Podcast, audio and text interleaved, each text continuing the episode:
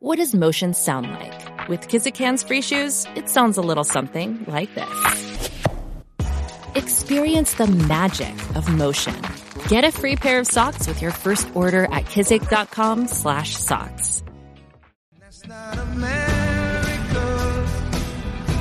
Welcome to the MeidasTouch podcast. Ben Meiselas here, joined by Brett and Jordy Meiselas. What's up, bros? Happy What's birthday, up, guys! Ha- Happy yeah. birthday! It's the very special MeidasTouch special. The day we are recording this, Thursday, March 25th, 2021, is our very first birthday of MeidasTouch. Guys, what a year it's been, huh?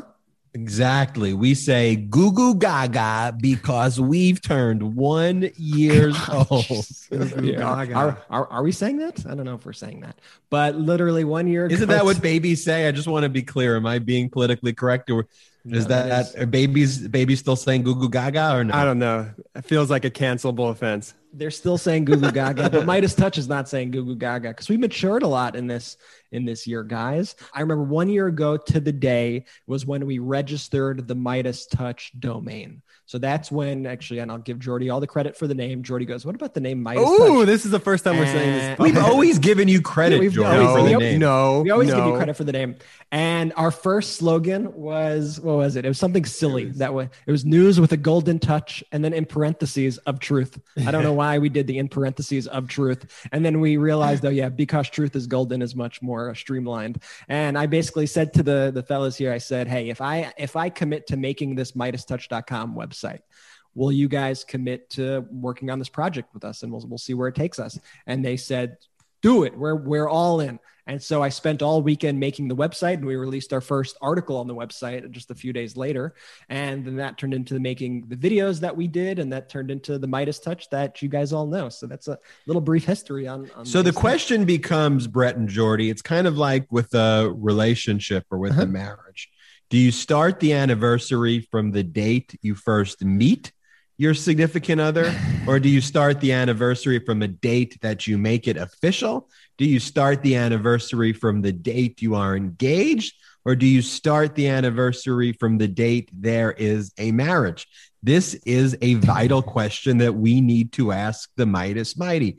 When is actually a anniversary that happens in a relationship? Because this could be our unofficial anniversary or our first anniversary, but then mid May, when we first registered as a political action committee, that could actually be our official anniversary. And maybe we could celebrate twice.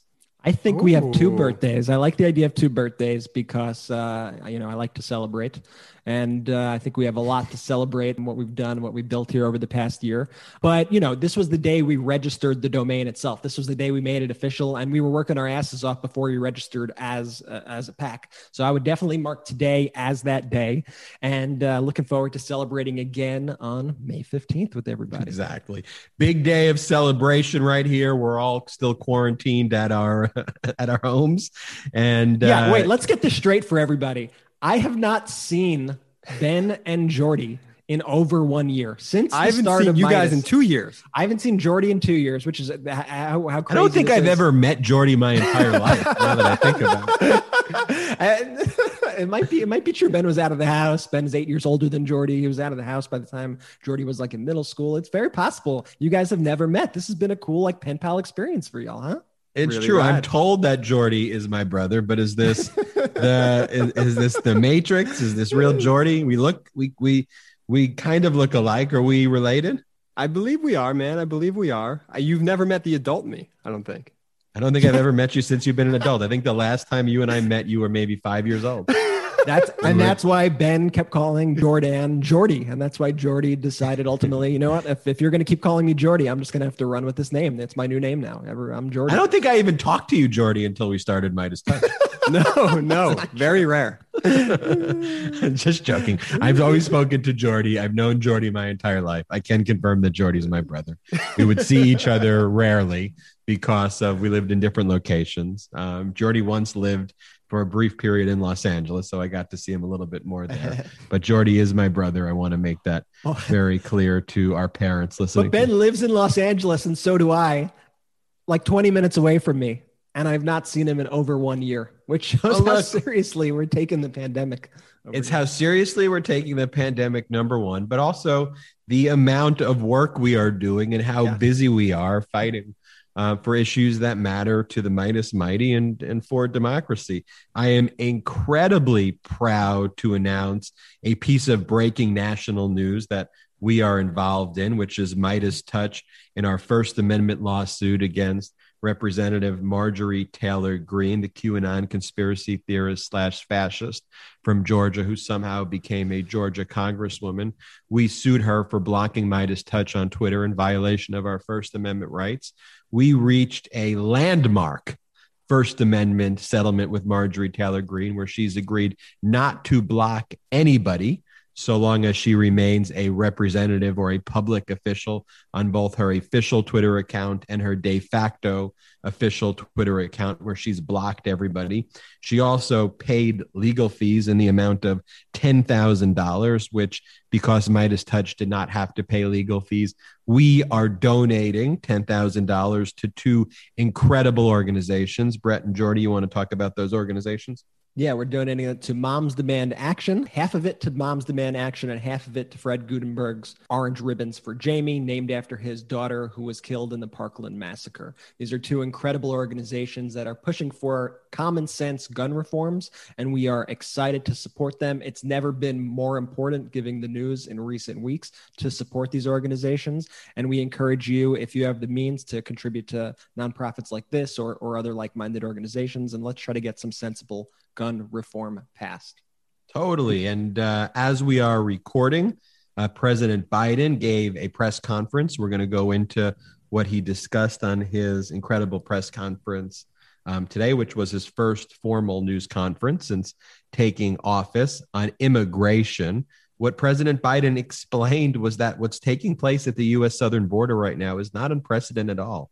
Um, he explained that the truth of the matter is nothing's really changed. And the amount of increase for this time of year is consistent with the increase that took place in the Trump administration. And in fact, the Trump administration is responsible for truly breaking um, the system to, in ways that it, it, it was never actually broken before, and that we have to rebuild the immigration system.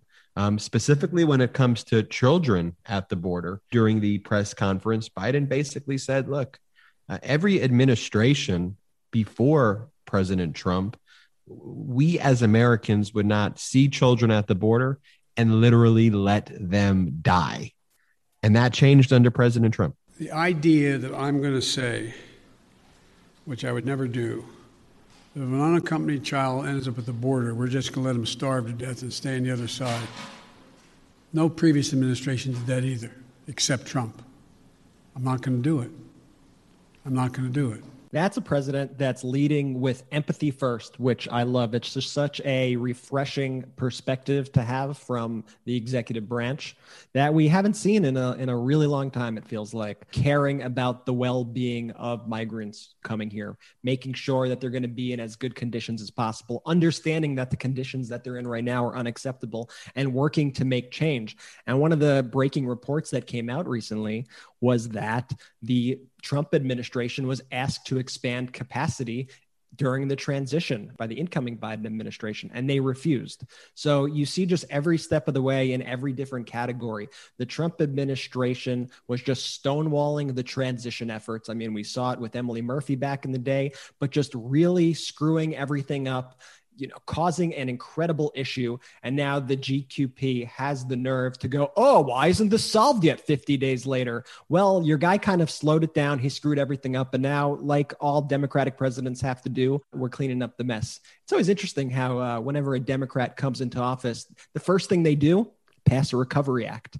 Why? Why is that? That the first piece of major That's so legislation every time a Democrat comes in is pass a recovery act. That's so true. And then in response, the Republicans, now the GQP, then, you know, uh, decry the debt that they created. And all of a sudden they're debt hawks and very focused Oh on the national. Debt. By the way, I tweeted this like a, a few months before, like right after Joe Biden won the election. And I said, you wait until Joe Biden is inaugurated. That will be the second that Fox News and all these stations start saying, What's up with the debt? What's up with the deficit? And like clockwork, once again, that's been like their headline. They just have it out on the chyrons on Fox News now. Record debt, record deficit. These people are so malicious in their intent. It just it's fake news. It's it's total fake news. One of the things that Joe Biden has done, which was an interesting move, is he put Kamala Harris in charge of the border issue, or as Brian Karem called it, the Jorder because he uh, misread Totally. Jordy's misread Jordy's name while he was talking about the border. So we're going to call the border the Jorder. The Jorder. and um, What, we are? Yeah. yeah, I just We decided. definitely we're gonna always call the border the Jorder now. Okay. When it comes to the Jorder, uh, Vice President Kamala Harris is leading efforts to coordinate with Mexico and the Northern Triangle nations. Biden said, I could think of nobody who is better qualified to do this than Harris. When she speaks, she speaks for me. She doesn't have to check for me. So this is Kamala Harris's first major policy role sh- since she was sworn in. I'm excited to see how she does with this issue. It is no small task to undo the entanglements, not only of the Trump administration, but over the past 40 plus years. But Harris is going to work to strengthen diplomatic ties with Mexico, El Salvador, Honduras, Guatemala. She's going to try to address the root causes of the region's migrant problems. And Biden acknowledged the surge we're dealing with now started with the last administration, but it's our responsibility to deal with it humanely and to stop what's happening. The increase has been consequential. Joe Biden saying, the buck stops with me. We know things have been messed up with the past, but we are working to take care of it. Yeah, I love that. Could you ever imagine? Are you guys going to let me talk today? Are you guys going to let me talk? We'll see how it goes. Uh, Could you imagine Trump? Could you could you imagine Trump going up there and saying anything, you know, quasi similar to what Biden had said? You know, No, I- it's it's my responsibility now. I will take care of it. It, it. It's a sense of leadership that that we just haven't seen in so long, and finally, it's so refreshing. He's literally the guy who said, I don't take responsibility at all. And the very first thing that he started his campaign on was by saying that Mexicans were rapists and murderers. I mean, this is that that's the tone he set. And so, no, I could not imagine it because he was a disgusting person, um, not even worthy of being mentioned. And now we have a leader that leads with empathy, and it's a nice, refreshing change. And it's what a president of the United States should do. There are unaccompanied children coming towards the border. Joe Biden wants to deal with this humanely. At the end of the day, what he does not want to do is send kids back to where they come from all alone to die, to get killed without family. They want to make sure that their families are intact before they make any decisions so that they're not doing this horrific policy of separating families like the Trump administration was doing with Stephen Miller right alongside. Totally. Jordy, switching beats for a second to uh, what the Biden administration uh, discussed with respect to uh, the COVID 19 vaccine plan. What do you think about that, Jordy? The Jorder. Oh, you Jordy, guys are you there? Are you guys talking to me? We're totally, we're totally talking to you. All right, we oh gotta- shit! That now this take- stays in the pod. Now let this be a teaching moment for everybody. What? This Karma stuff comes this in be a teaching Karma moment for everybody right here. That pause is vital, just so everybody knows. So Jordy gave us some crap before you were listening to it um, for not letting him speak. And so, as a big brother, you know, as someone who loves him, I try to really adapt and and hear him out. So I'm like, look, I, I have to do better here. And I passed it over to Jordy on a fairly basic issue. And I don't know if Jordy was playing a video game, if he No, was my, Googling my Jorder. I or- you guys or- cut or- out. You guys cut whatever out. I'm in. Pennsylvania. You guys are in LA. The, the connection's not They- perfect. they- you they cut out. I didn't know no to internet. No internet in Pennsylvania. so, so Jordy's dog ate his homework. He doesn't have internet. And and the one moment that we called on Jordy to, to to step up, Jordy Jordy was not there. It's okay, Jordy. That that's why on these other things, I, I'm not trying to not let you talk because I, I think you make some great points. I just know Super Mario Brothers is really important to You're you during jerk. the pod during the podcast. That I know cut out. I didn't hear you. I didn't hear you toss it to me. We're talking about Here he goes. vaccines right, from today. right. bring us bring us up to speed on the vaccine. Yeah, bring us up to speed, Jordy. Okay, awesome update on the vaccines, guys. Biden formally said that his administration has set a new goal to get 200 million coronavirus doses into arms by his 100th day in office. Fuck you, Chuck Todd. And why I say that is because Chuck Todd came after Biden when Biden first said he would do 100 million shots in arms. And Todd said if Biden doesn't do that, his whole presidency is a failure. I mean, what are just lunacy? What, it's not about Todd, it's about Biden. Biden upping the goal now times two, 200 million shots in arms. I mean, let's go. That's the type of aggressive leadership that I could get behind. Brett, I think we have a clip of that, yeah? On December 8th, I indicated that I hope to get 100 million shots in people's arms in my first 100 days. We met that goal last week by day 58, 42 days ahead of schedule. Now, today, I'm setting a second goal, and that is we will, by my 100th day in office, have administered 200 million shots in people's arms. Our state, California, just opened up our vaccines to all Your people. state. Yeah, my my state, Jordy, California, where we have internet and no Mario Brothers. Um, we we got vaccines though, and vaccines are coming our way on April fifteenth for everybody. So I'm super excited to get mine. Brett loves the. I love the vaccine. I know so many people who got the vaccine. The funny, the funny thing is, when I get the vaccine, my life will not significantly change because I don't really like to do a lot of activities outside of the house anyway. But I'm still really excited to have that peace of mind. Get the vaccine. Call it a day. I really want Our to sign up. ongoing joke for those just kind of tuning into the MeidasTouch podcast is when the first kind of vaccine was rolled out under the Trump administration, Brett was like, "It's brought a tear to my eyes that the vaccine that we finally aged- have." I think it we- aged well. I think we have a aged vaccine. well. You think it has aged well? Yeah, absolutely. I think everybody is has a little bit of uh, it's getting dusty in a lot of people's homes right now. They got a little. and tear in my and my view of it was is that the United States of America was so far behind on the vaccine. Trust me, I think that it is incredible that there are vaccines. It is a, a miracle that vaccines have been created over the past hundred years, but we are leaders as America in this field, and Donald Trump never actually led. And so, when all of a sudden a vaccine emerged, despite the fact that it was not even through the Donald Trump, you know, program, it was through a, a separate private program that you know, and it was so mishandled by the Trump administration that like we took for granted that America America leads things. America, we go to Mars. America, we're the first to go to the moon. America, we're number one in a lot of things. That's what America first is. And Trump's policies were always America weak, America last. Oh my gosh, science is how did science happen? We have the best scientists in the world. And you know, we have a great education system too that the Republicans want to, you know, want to dismantle and want to make more dangerous. Jordy, tell us about the reopening of schools around the country. One sec. You know what this argument constantly reminds me of is uh, the NBC News and just like any any news, any like nightly news show when they pitch these stories that like under like a heartwarming umbrella. Like for example, there was a story the other week about uh, a grandmother who had walked six miles or or nine miles to get the COVID vaccine. And they're like, "Isn't this just amazing?"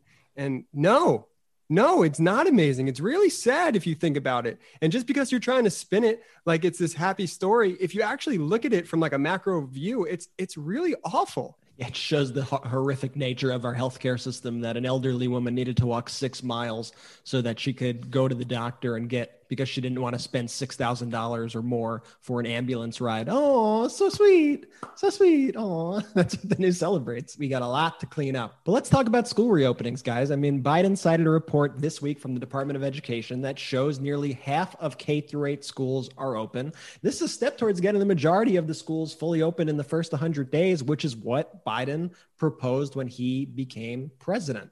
We saw instantly the first week of Biden's presidency, the GQP going, Why aren't all the schools open? Open them now. First off, I don't need to listen to the people who ignored COVID for a year, who wanted to open schools a year ago, who Pro COVID. pro COVID who wanted to open churches, all churches on Easter. Every single step of the way that this party has made, they have been wrong.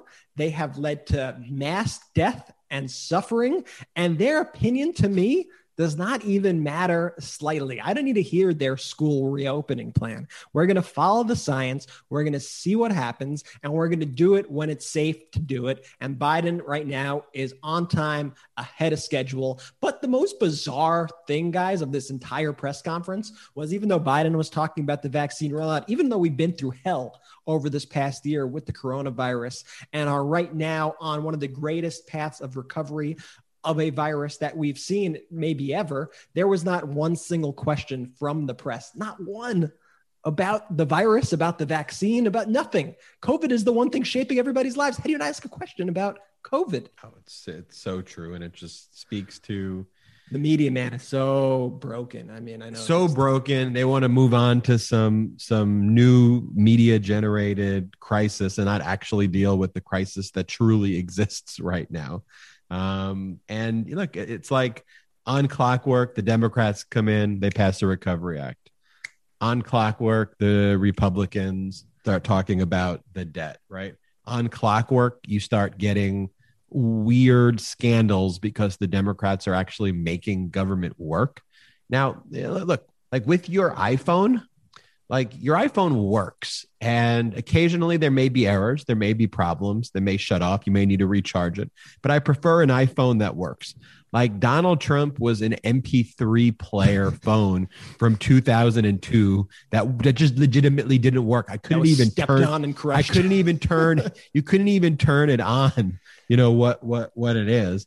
And then so the Republicans start, you know, making up these bizarre scandals. I mean, with Obama it was, you know, the tan suit that he was wearing. I mean, that was a whole that was a whole story there, you know, and with Biden, you have, you know, again, a whole panoply of made up stories and Dr. Seuss type stories. It just all of the, you know, all of the bullshit you basically get. But Biden's Biden's eyes are focused on the bigger picture here, infrastructure and the infrastructure bill. We talked about that on the last podcast, the multi-trillion dollar bill that the Democrats are thinking about passing in two parts to bring our American infrastructure really into the 21st century. I mean, just look, you saw in Texas, which claims to be the energy state, that claims to be the oil state, they didn't even have antifreeze, you know, on its uh, energy facilities because they're so ill prepared and there's like zero regulation and the zero modernization. So the infrastructure bill is on its way. Interestingly, for the infrastructure bill,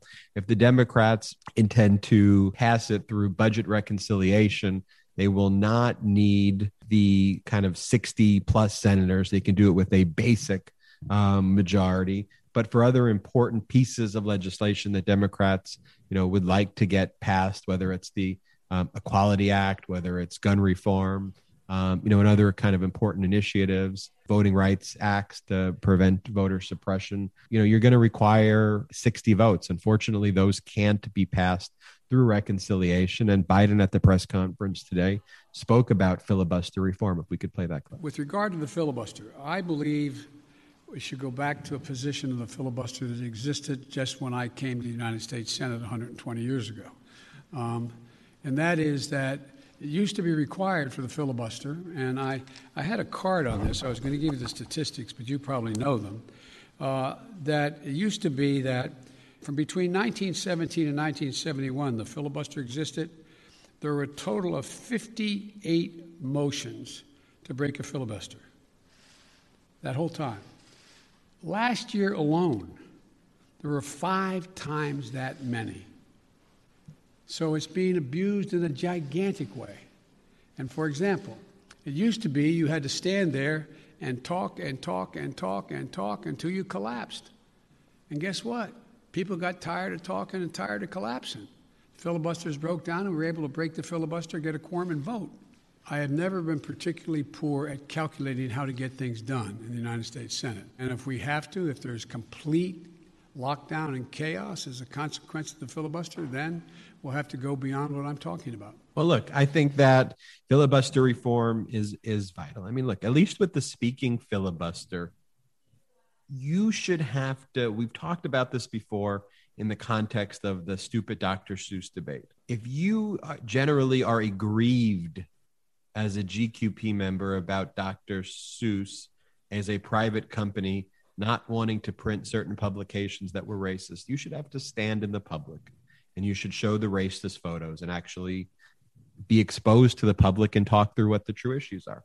With a speaking filibuster, we will know where the senators stand.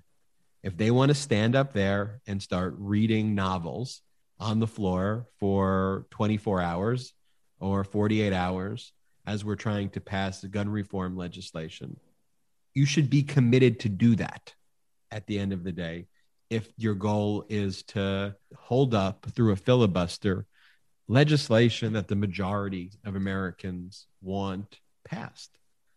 And on all of these issues, on gun reform, on raising the minimum wage, health care, the Voting Rights Act, these are issues that overwhelming majority of Americans support. Here's how you know that it was a successful press conference for Biden. The takeaways from everybody at the end were why didn't the press ask any questions about COVID? Number two, Kayleigh McEnany saying, trying to take credit for President Biden's vaccine rollout because they're so jealous of the success that Biden has had when the Trump administration completely failed to get vaccines out there. Number three, you had people like Ari Fleischer out there. Their biggest complaint was why does Biden keep referencing note cards for information? Why does he keep looking at note cards when he wants to bring up data? Yeah, because he's a measured guy. He doesn't just shoot from the hip and say bullshit. If he's telling you something, he wants to tell you facts. It's a nice, refreshing thing to have. From measured- hydroxychloroquine, right? As we uh, inject ourselves with a bleach when uh, Imagine how many more people would be alive right now if instead of saying that, the former guy looked down and said, oh, yeah, to solve this problem, we're going to need vaccines to be delivered to people You know, don't try any sort of at home remedies, don't try any whatever. But instead, he's just mouthing off because he's a fucking idiot. And that's why that Biden is a nice, refreshing change of pace here. The other thing was anytime Biden made a joke, conservatives were like, oh, look at it. Oh my God. Oh shit. Like Biden made a joke in the beginning of that clip saying that when he was in the Senate 120 years ago, the filibuster, you had to stand. It's a funny joke. Self deprecating joke. Self deprecating joke about his age. And Republicans are like, 120 years ago, senile Kyle Biden. It's like, all right, if that's if these are going to be your complaints, you tearing apart your jokes, listen, you've already lost. You've already lost the battle. There's no doubt about it. When we come back though from this short break, I am super excited to have our guest today. It's Glenn Kirschner. Glenn is a uh, used to be a federal prosecutor for 30 years. He is now the co founder of the Democracy Pledge, which is a way for companies to show they're on the right side of history by affirming their that the democratic institutions are legitimate. I am excited to talk to Glenn Kirschner, who is a professor at GW where I went to undergrad. He's actually teaching courses that I took um, or I believe I took at GW. It was college years. I don't fully remember. I think I took criminal justice. Um, I don't fully know. I know I took. I know what I took in law school, but I assume I took criminal justice as a as a poli sci major. So I'm excited to talk to that. I'm excited to talk to him about the Democracy Pledge and where he thinks Donald Trump is going to get indicted. We will be right back after this. Welcome back to the MeidasTouch podcast. Here with the one and only Glenn Kirschner, former 30 year federal prosecutor, NBC News, MSNBC analyst, a adjunct professor at George Washington Law School, a school that I went to undergrad. Glenn, don't hold it against me. I went to the competitor Georgetown Law School, but big shout out to GW and now leading as a co founder, the Democracy Pledge. Welcome to the MeidasTouch podcast, Glenn Kirschner. Hey, great to be with you guys. So uh, at GW, are they still going with um, like the hippo as their informal mascot out there. When I was there, they really tried to push the hippo on us, and it wasn't really working. Have they given that up, or are they still trying to push the hippo? It's a good question. I haven't seen the hippo around lately, so they may have abandoned it. it was always a weird idea, and the old uh, head of the school had this infatuation with hippos, and they kept on building hippo statues. And so, how do you like that? You teach there. What class do you teach out there? So I teach criminal justice arrest through appeal. I taught for years as adjunct faculty at GW Law And then I took a break. And when I left the federal government, I decided I really wanted to get back into teaching. So, uh, but I really wanted to, to teach undergrad, undergrad criminal justice, because you know what? There are plenty of lawyers. I didn't want to be in the process of producing more lawyers. So I really enjoy, you know, getting my hands on the undergrad minds while they're still debating whether they want to go to law school or they want to do something else. And I can give them, you know, the bird's eye view of the criminal justice system from the inside where I worked for 30 years. So, you know, I, I, we meet twice a week. I have 50 criminal justice students every semester, and it is my respite. I, I so look forward to my Tuesdays and Thursdays with my students. Yeah, I once taught a class recently um, at University of Irvine School of Law, and there was nothing like it. I mean, just the energy of students being able to have that level of engagement and just talking about the law outside of the weeds, but I want to get into the weeds a little bit. And if you could talk about just your background as a federal prosecutor um, before getting into the democracy pledge. Sure. So I started in the 80s as an Army JAG. So I was an Army prosecutor for about six, six and a half years. I spent three years prosecuting court martial cases and then another three, three and a half years as an appellate court prosecutor. Basically, when a soldier would get convicted at court martial, would appeal their conviction, I would then handle the appeal for the Army. So after that, I decided to leave the Army because you get promoted out of the courtroom at about the six year mark. I knew I was nowhere near ready to leave the courtroom. I transitioned over to the Department of Justice in 1994, specifically the U.S. Attorney's Office for the District of Columbia. And I spent nearly a quarter of a century there. My first U.S. attorney was Eric Holder. He gave me a shot at being a federal prosecutor. And then my chief of was Bob Mueller. That's where I really learned how to be a federal homicide prosecutor. And Bob really taught me how to run the homicide section because I went on to become homicide in the DC U.S. Attorney's Office, responsible for overseeing all murder prosecutions and 30 federal prosecutors. We, of course, saw Bob Mueller during the Mueller investigations. What was it like from the inside working with him? He's a great man. He is, he's fierce. He's a by the book guy. Some might say a little bit too by the book for their taste because, you know, you could see the report that he issued. I think it frustrated some people because it didn't go as far as some people would have liked. But what I can tell you is Bob Mueller applied the rules, applied the law, applied the Department of Justice policy that says you can't accuse somebody of a crime if you're not actually charging them with that crime. And he followed all of the rules. And as a result, Bob opted not to go to the ultimate conclusion and announced that Trump was guilty, that Trump committed those crimes. He thought, I am projecting here, knowing Bob, learning from Bob. He thought, I am going to turn this over to Congress, and Congress is going to get this right. The man's going to be impeached and removed. And of course, we were let down. You think that Bob could have been more aggressive, though, in that investigation in terms of, you know, really pressing Trump to give under oath statements and, you know, maybe forcing some of that inner circle to actually testify and respond? Because we didn't really see that, which, as a lawyer, kind of surprised me. I definitely get he went by the book, but also to some extent, as a prosecutor, you are also creating the framework of applying the book. And he didn't he didn't subpoena, you know, Trump. And what are your thoughts on that? Yeah. So looking back, because I don't think we got the result that the country needed, which which was to dislodge an obviously criminal president. It's easy for us to say he should have been more aggressive. But when you read volume two, if you'll notice, there is a strategic redaction of the sentence that I have no doubt says Donald Trump's lawyers said he would invoke his Fifth Amendment right against self incrimination. Therefore, I did not subpoena him. Why? Because we could have gone all the way up through the Supreme Court and fought the subpoena battle. Guess what? Then all Trump's lawyers had to do is say he invokes the Fifth, and it's all for naught because your Fifth Amendment right against self incrimination trumps, no pun intended, a subpoena. So I believe when we see the unredacted Mueller report, you're going to see two redactions that are lifted. One that said Donald Trump this amendment right against self incrimination, and the second says Don Jr. would have invoked his right against self incrimination.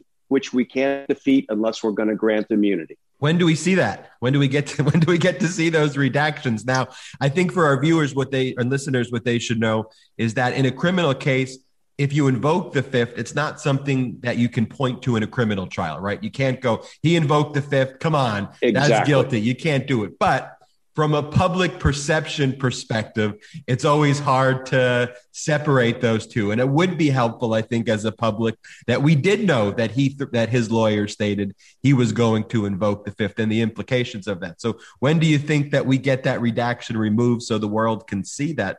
You know, if if, if you're right, and I'm hoping I'm hoping you're right, but I'm hoping we see that soon. So Merrick Garland has probably got his hands full, but I am sure one of his first tasks has been to review the unredacted Mueller report. And I am hopeful that he will decide in the public interest, I need to um, reveal more than Bill Barr revealed. Of course, Bill Barr not only hid important portions of it from the American people, he lied about it, according to federal court judge Reggie Walton, who said Bill Barr mischaracterized the Mueller report, spun the Mueller report, and quote, Bill Barr lacks candor. I, have handled cases in front of Judge Reggie Walton. He don't play, and I take his findings very seriously with respect to how Bill Barr, you know, handled the Mueller report.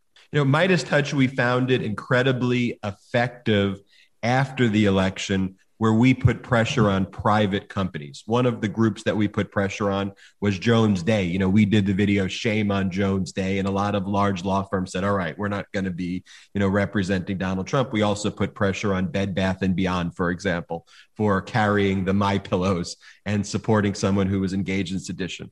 I think that putting the pressure on corporations where an entire party, in this case, the GQP, has kind of ceded any desire to have a democracy. Focusing on corporations is important. And I think that's one of the foundations to what the Democracy Pledge wants to do and, and wants to achieve. Can you describe the kind of genesis of the Democracy Pledge and what its goals and objectives are? Sure. So when I left federal service after a little over 30 years, uh, I left in June of 2018. I was looking for ways to continue to serve in whatever capacity I could. And we kind of created a group of, of folks who care deeply about justice, who care deeply about corruption in government, and in short, care deeply about uh, democracy. We call ourselves Team Justice. And we went about trying to come up with some grassroots projects that help citizens get involved because we all feel so dang helpless when our politicians don't seem to be doing the job for us. You know, gone are the days that we can just vote for the best candidate, send them to Washington, and think everything's going to be all right. Well, right. everything's not going to be all right. So it really is up to us. So one of the projects we came up with is the Democracy Project. We've got others. We've got a letter to all 50 state attorneys general because there is liability on Donald Trump's part and Jared Kushner's part and Mike Pence's part as a 22 year homicide prosecutor, I see the homicide liability in the way they handled the pandemic. So that's another project we have. We have the um, we have the Citizens Brigade of Court Watchers that we're going to get in and try to keep tabs on the Mitch McConnell not qualified judges that were crammed down America's throats. But right now, we've got the Democracy Pledge, which we just launched. And it's a website. Anybody can go see it. It is thedpledge.com, D for democracy, www.thedpledge.com. On Twitter, it's at the D Pledge. And it is designed to give companies the opportunity to affirm that they stand with democracy, that they don't support politicians who fought so hard to destroy, to undermine American democracy. And when those companies, companies, businesses, and corporations, we haven't even approached any yet, and we have almost 100 that came to us and have already taken the democracy pledge. When they do it, we have their name, we have their logo, and if you click on the logo, you get a link right to their website. This makes perfect consumer sense for them, and it makes perfect sense for the citizens who go there to see okay, if I'm going to spend my money on sneakers or ice cream, I want to get my sneakers and ice cream from a company that cares about the health of American democracy. So we're trying to just put up on the website all of the companies, corporations, and businesses that have taken the democracy pledge. And it's not our way or the highway. If you don't like our four sentences that we have crafted to say that you, your company, your business will support democracy, give us an alternate statement. Okay. This is about empowering consumers. Who right now is the biggest company that signed the Democracy Pledge? I would have to, you know, I was on a, a conference call last night and I haven't looked in the last few days. So we haven't even approached any big companies formally. I've been talking to some informally because lots of the folks that I used to work with at the DC US Attorney's Office and the Department of Justice are now titans of industry kind of like the opposite of the path I chose when I left federal government. And so we're doing a lot of informal outreach before we make the more formal ask. I would have to look at the nearly 100 companies that have approached us and signed up to even tell you who the biggest one is. But here's the thing this is grassroots. Give me landscaping businesses. Give me poodle parlors. Give me whatever in every city and in every small town in America.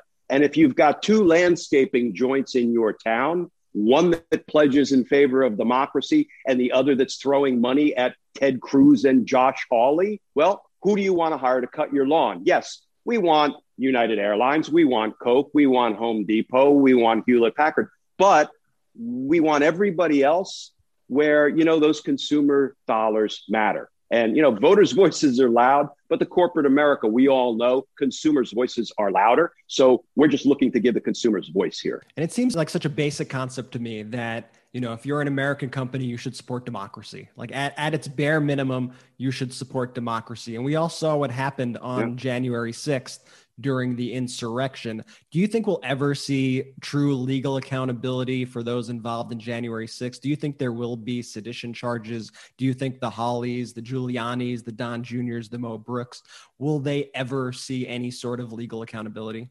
I am the eternal optimist, bordering on naive and even Pollyanna at times.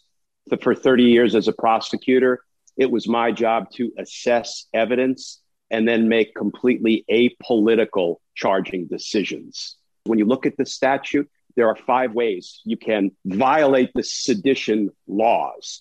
One of the five ways, for example, is if you take by force property of the federal government to which you have no right, including entering the Capitol and occupying it. The seditious conspiracy charge, I believe, based on the evidence, is strong. And it's strong against Donald Trump, Don Jr., Rudy Giuliani, Mo Brooks, as you just mentioned, because of the way they incited the attack on the Capitol.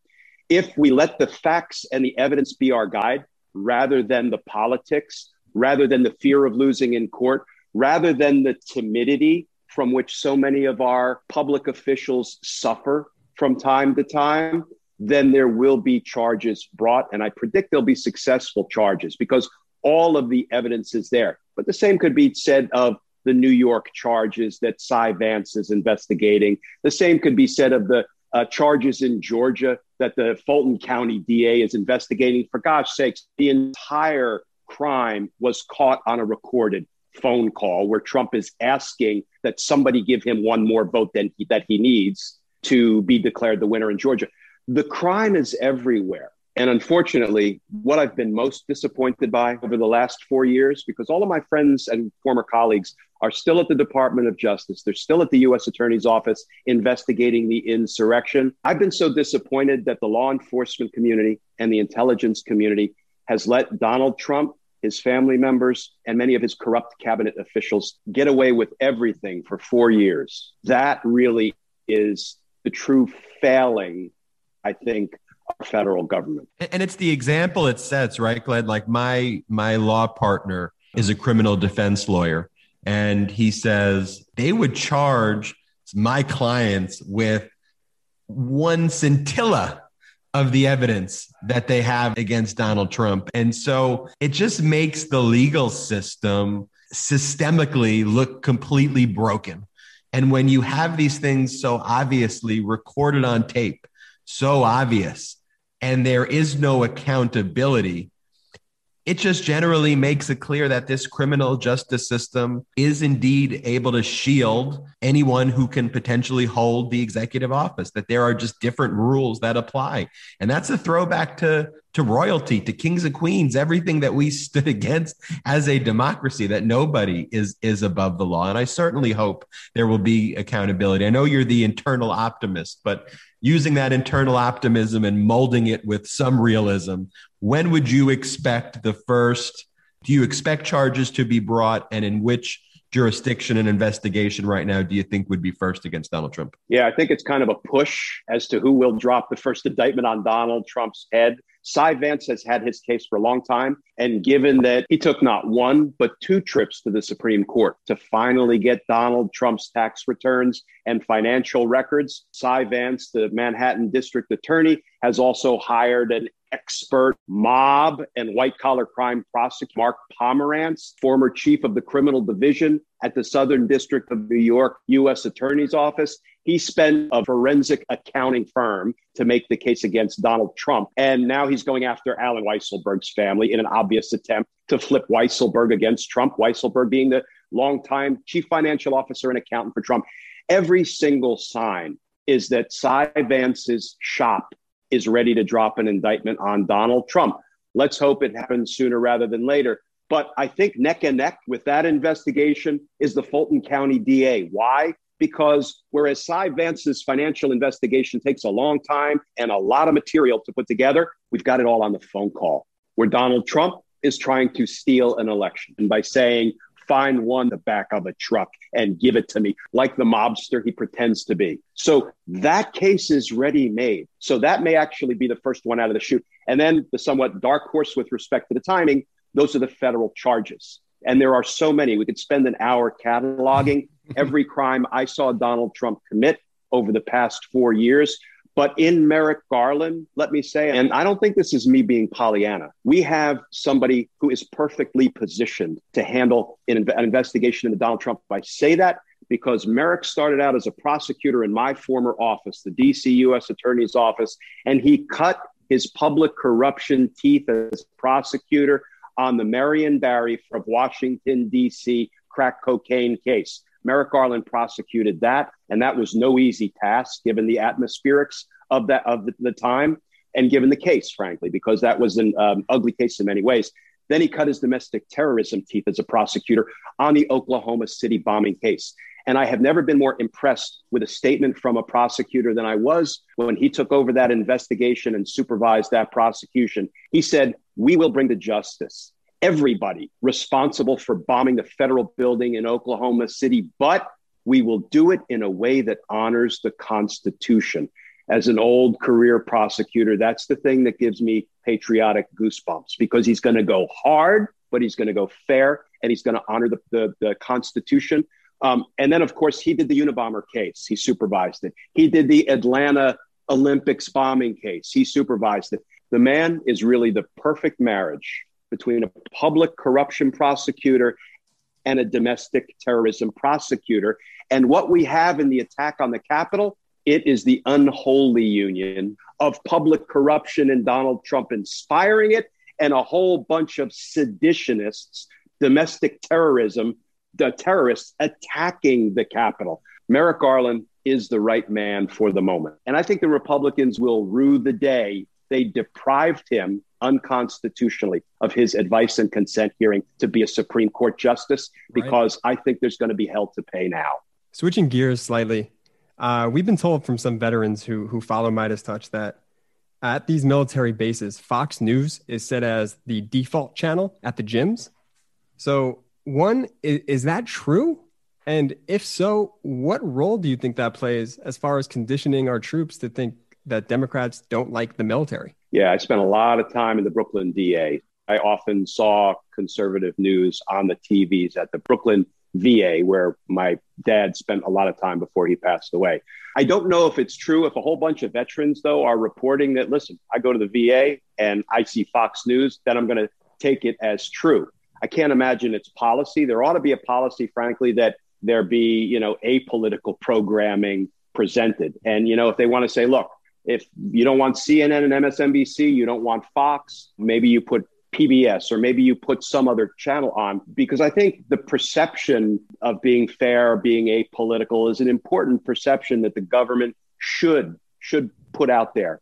I have a feeling though, yeah, at the VA, you're probably seeing a lot of Fox News on the TVs in the waiting rooms. Glenn Kirschner, thank you so much for joining the MeidasTouch podcast. You can listen to Glenn on his podcast, Justice Matters with Glenn Kirschner, and subscribe to his YouTube channel and check out the Democracy Pledge at thedpledge.com. Glenn, anywhere else that our listeners could find you? No, if you want to become a formal member of Team Justice and support our all volunteer efforts, you can come on over to patreon.com, sign up to become a patron and be part of Team Justice. We do Zoom chats, we work projects together. I love it. Glenn Kirschner, thank you so much for joining the MeidasTouch podcast. We'll be right back after this.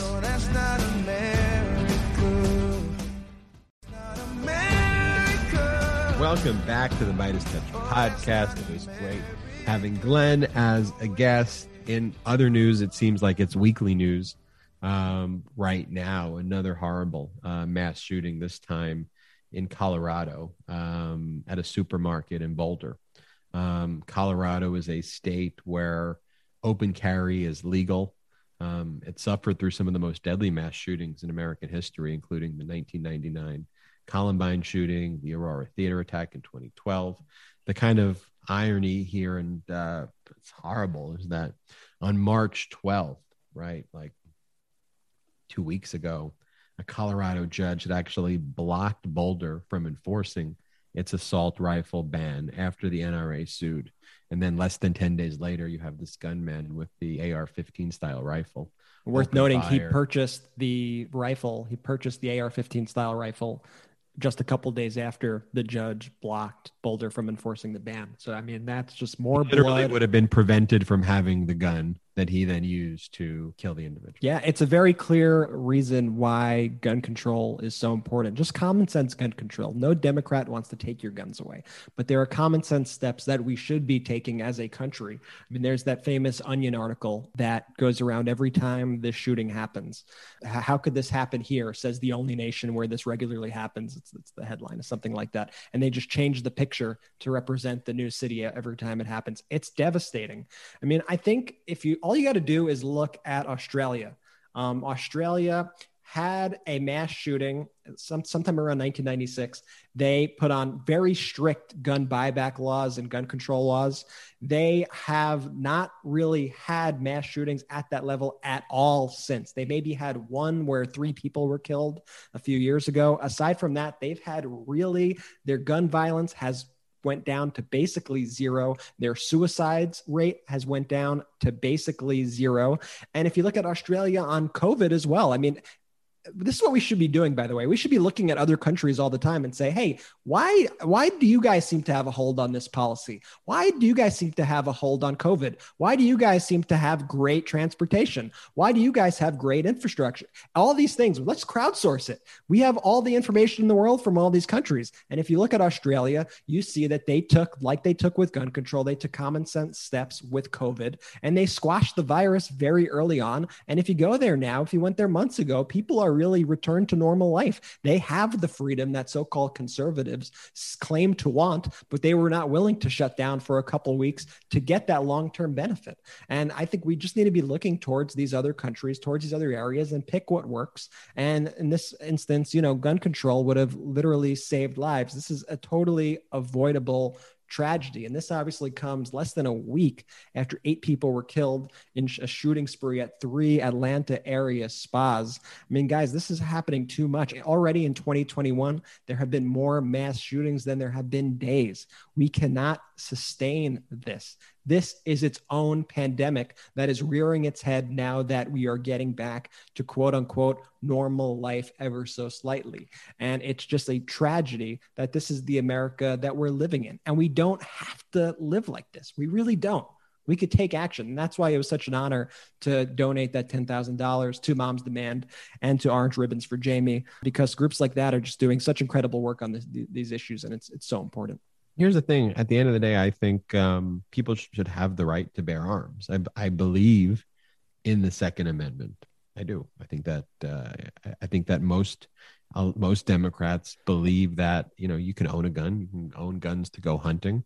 I think you can own a handgun. Um, it, it it gets very bizarre though when people are arguing that they should open carry military assault rifles near schools. Okay, that's just not that's not normal. Or in not schools. something in school. Uh, It's not normal. That's not something that you should want to do or that you should want to happen, you know, that you should want to happen near you. There is a lot of mental health issues. I mean, we, we see, you know, all the, you know, all this craziness even just within the GQP and you combine that with assault rifles, um, you know, the QAnon with assault rifles, and and it's a, you know, and and, and a lot of people with mental health, just regardless of any political ideology or affiliation, you know, you know, gun violence is a significant problem, and uh, putting an assault rifle in the hands of somebody who's unfit to own it, it just it, it would almost be like there's someone who's arguing that. Uh, you should have the right to speed at 150 miles per hour and just zigzag through the lanes and go in opposite directions that that's something that we should do because you should have the freedom of ingress and egress and that you should therefore be able to just you know just do whatever the whatever the hell you want to do i mean you know at, at, at the end of the day you can have interstate commerce but that doesn't mean that you can drive like a freaking maniac you know or improperly there there can be and should be basic rules and, and, and regulations around it. So, I mean, look, the Democrats are going to obviously put forward a gun, you know, a, a, bill for gun safety. They always do. Um, the votes aren't there, which is why going back to the filibuster that we spoke about earlier, filibuster needs to be amended. Uh, gun reform is supported by, you know, massive amounts of Americans, you know, upwards of 65, 70%, even more. Um, depending on the polls that you look at, support common sense gun reform and it's just so strange to me again when people when, when people are against that and then finally today again voter suppression um it's a major major major problem guys and we see in states like georgia uh the response has been to retaliate. Here's the crazy thing about Georgia it's that all these people who, you know, we've praised for adhering to the fundamental, just the fundamental idea of democracy. A lot of these people, you have to remember, are still very much Republicans. So you have a guy like Brian Kemp, who we praised for not kowtowing to Donald Trump's demands to overturn the election. However, Brian Kemp is an advocate of this voter suppression. He wasn't an advocate of overthrowing democracy through Trump's means, but he is okay to try to overthrow democracy by instituting all of these laws that restrict the right to vote. And so on Thursday, Georgia's House passed a 95 page Republican led voter suppression bill, of course, Republican led, allowing the GOP takeover of state and county election boards, unlimited challenges to voter eligibility, restricting drop boxes, and making it a crime to give voters food and water in lines. Like, what ghouls do you have to be to do that? And of course, they exacerbate this problem by making it so that these people are waiting in really long lines. And so when we're giving voters, when volunteers are giving voters food and water, it's because the lines are so long that they need it to sustain themselves because of the voter suppression efforts by the GOP. It's really disgusting all in all. And I just want to explain the way it works for people who may not know is each state is sort of like its own country in a way. Think of it and them as their own sort of countries. So this is Think the about sta- it as federalism. so Georgia has its own state house. They have their own state senate. And then they have their governor. They have their own state constitution. And so when this passes the house, it then will go to the Georgia state senate. It will then have to be either they will change it or they will pass it. The changes will then go back to the House, just like it would in the United States Senate. And then it goes to the governor, in this case, Governor Brian Kemp's desk for a signature or for a veto. So we will see what happens. We'll be following this bill. But what it's looking like right now is that they're going to ram this thing through. It already passed the House. They're going to ram it through the Senate, and Kemp's going to sign it. And we're going to have a lot of work to do to defeat voter suppression in the year ahead. It- it's really scary and and it's just wild to me on a personal level that that it's really just up to the state at the end of the day. In 2021 that they just lost and Georgia turned blue and they decided nah never again. I'm a deep red state. This is never happening here. How can we rig the game we're just going to change the rules. So, and that's why the For the People Act is so important to get behind and pass because what that does is it says, no states, you can't do that. You can't do these voter suppression measures. And that's why Republicans are terrified of it because for all their claims of voter suppression,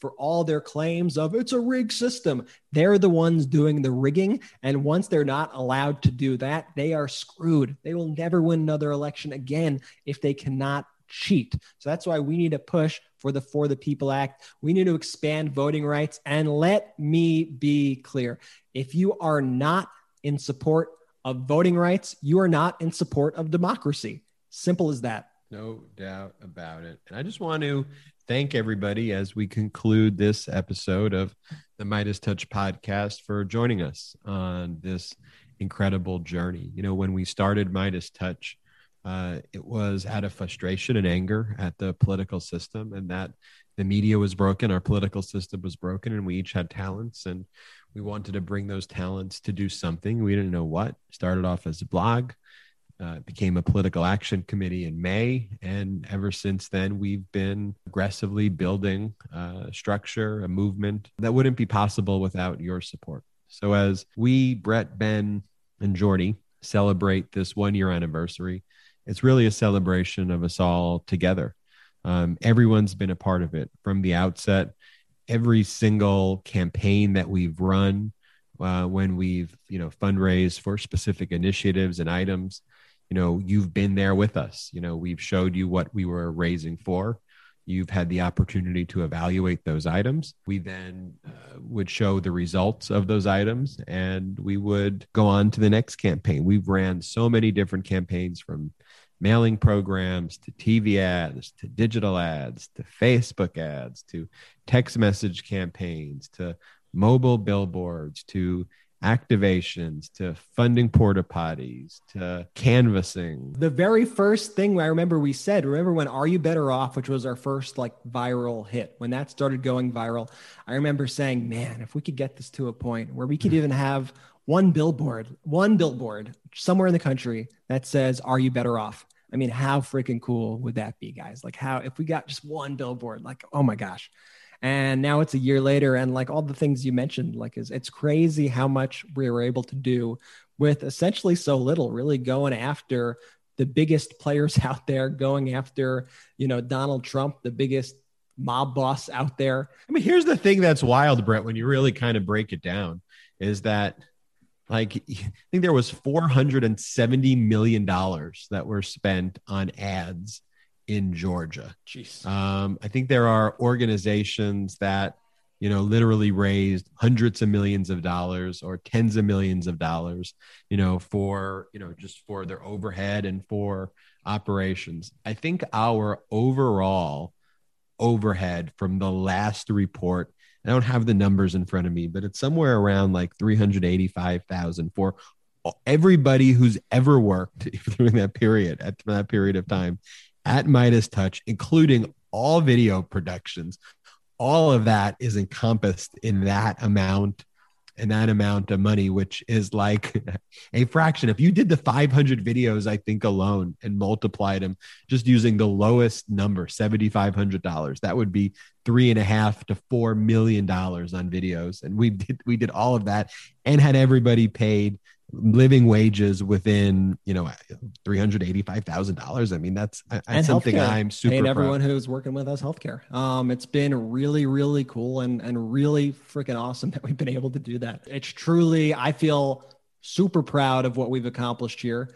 And I am so thankful for this movement, the Meidas Mighty, that has come to our side and has really made this possible. I mean, unlike other organizations that survive on the donations of billionaires uh, coming in or that are run by billionaires, we're able to do a grassroots organization. It's really unheard of to do this sort of raising on a grassroots level $5 at a time, $10 at a time, $3 at a time, $20 at a time, saying, hey, you know what? We're going to run this TV ad in Georgia. Do you support it? Hey, we're going to get canvassers out there in Georgia to knock on doors. Do you support us on this mission? And you guys stepped up every single time and helped us do this. And really, at the end of the day, everything that we needed to happen happened. We won the presidency, we won Georgia.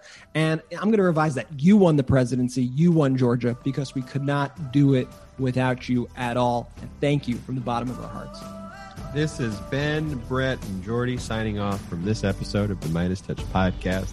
Thank you for joining us in this fight, and we'll see you next week. Shout out to the Meidas Mighty! Meidas Mighty.